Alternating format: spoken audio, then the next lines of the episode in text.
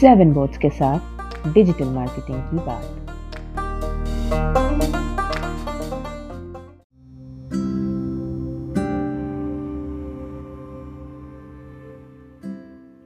नमस्कार दोस्तों seven boards academy में आप सबका स्वागत है।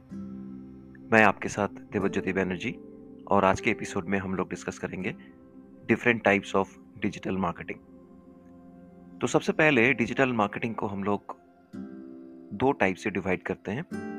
नंबर वन इनबाउंड मार्केटिंग जिसका दूसरा नाम है पुल मार्केटिंग और ऑर्गेनिक मार्केटिंग और दूसरा टाइप है पुश मार्केटिंग और आउटबाउंड मार्केटिंग और we can say inorganic marketing तो चलिए जानते हैं पुल मार्केटिंग क्या है।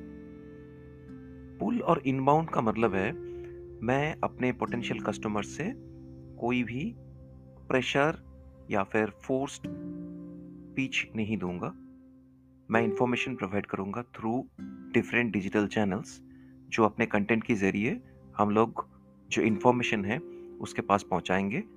अब ये उनके ऊपर है कि वो उसको देखे, जाँच करे, सही लगे तो वो हम लोगों के पास आए कांटेक्ट करे। तो इसको हम लोग बोलते हैं इनबाउंड और पुल एक एग्जांपल लेता है। जैसे हम लोग गूगल पे सर्च करते हैं suppose digital marketing institutes in Kolkata और best digital marketing institutes in Kolkata. अब ऊपर का ऐड को छोड़ के अगर आप गूगल सर्च रिज़ल्ट देखोगे तो वहाँ पे एक, दो, तीन करके ऊपर से नीचे तक काफ़ी लिस्टिंग्स काफ़ी वेबसाइट्स का नाम आता है।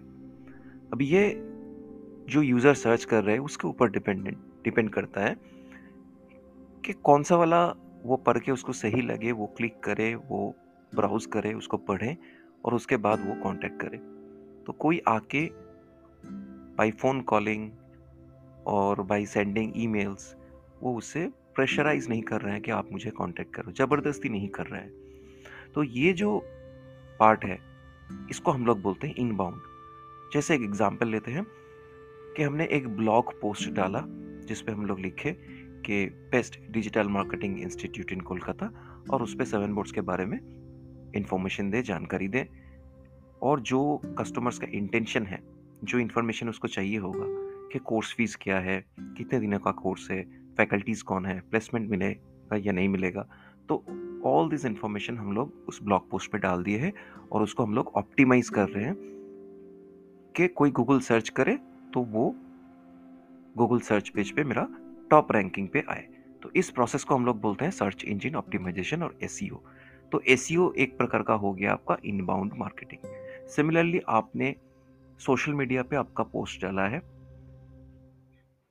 आपने कोई ऐड नहीं चलाया। सोशल मीडिया प्लेटफॉर्म्स सब फ्री होते हैं। फेसबुक या लिंकडिन या यूट्यूब चैनल तो उसमें अपने कंटेंट डाले हो। किसी ने उस कंटेंट को देख के कमेंट करके गए हैं या फिर आपको कॉल किया है तो इसको हम लोग बोलते हैं इनबाउंड मार्केटिंग वेर एज अगर आप किसी को अनसॉलिसिटेड ईमेल भेजते हो, जो बाल्क ईमेल बोलते हैं हम लोग, या फिर एसएमएस भेजते हो, या फिर आप ऐड चलाते हो तो ऐड का मतलब है कंपल्सन है यहाँ पे कि आप गूगल पे सर्च करोगे तो टॉप में या बॉटम में आपका ऐड दिखेगा ही दिखेगा। तो इसका मतलब है, हम ज़बरदस्ती उसके पास पहुँचने की कोशिश कर रहे हैं। इसको हम लोग बोलते हैं आउटबाउंड मार्केटिंग और पुश मार्केटिंग जैसे ट्रेडिशनल मीडिया पे हो गया आपका tele calling one type of push marketing और outbound marketing door to door जो सेल्स करते हैं लोग, आ जाते हैं। अब खाना खा रहे हो, उस टाइम में बेल बजा दिया तो ये आपका हो गया आउटबाउंड मार्केटिंग वैसे ही डिजिटल प्लेटफॉर्म में जैसे आपका सर्च इंजन ऑप्टिमाइजेशन हो गया इनबाउंड मार्केटिंग सिमिलरली आपने सोशल मीडिया ऑप्टिमाइजेशन जो अपने पेज से प्रोफ़ाइल से आप जो कंटेंट शेयर कर रहे हो, वो आ जाता है आपका इनबाउंड के अंदर. सिमिलरली आपने कोई मोबाइल ऐप बना के प्ले स्टोर पर उसको अपलोड कर दिया और उसको ऑर्गेनिकली आप ऑप्टिमाइज कर रहे हो तो उसको हम लोग बोलते हैं इनबाउंड या पुल मार्केटिंग बट अगर आप ऐड चलाते हो फेसबुक पे या गूगल पे या लिंकड पे तो ये आ जाता है आपका पुश या आउटबाउंड मार्केटिंग आपने ईमेल भेज रहे हो किसी को तो वो आ जाता है आपका पुश मार्केटिंग पे. आप किसी को एसएमएस या व्हाट्सएप भेज रहे हो ब्रॉडकास्टिंग कर रहे हो तो वो आ जाता है पुश मार्केटिंग पे. तो आप जो कंटेंट को स्प्रेड करके डिस्ट्रीब्यूट करके लोगों को अट्रैक्ट कर रहे हो कि आपके ब्रांड के बारे में प्रोडक्ट के बारे में सर्विसेज़ के बारे में बता रहे हो और कोई फोर्स नहीं कर रहे हो कि वो अपने हिसाब से देखे, जाँच करे और आपको कांटेक्ट करे। तो ये इस प्रकार का जो हम लोग डिजिटल मार्केटिंग करते हैं, उसको हम लोग बोलते हैं इनबाउंड मार्केटिंग अब इनबाउंड मार्केटिंग में सबसे बड़ा फ़ायदा ये है कि इसका जो रिटर्न ऑन इन्वेस्टमेंट है, वो काफ़ी हाई है 90 टू 95 परसेंट होते हैं।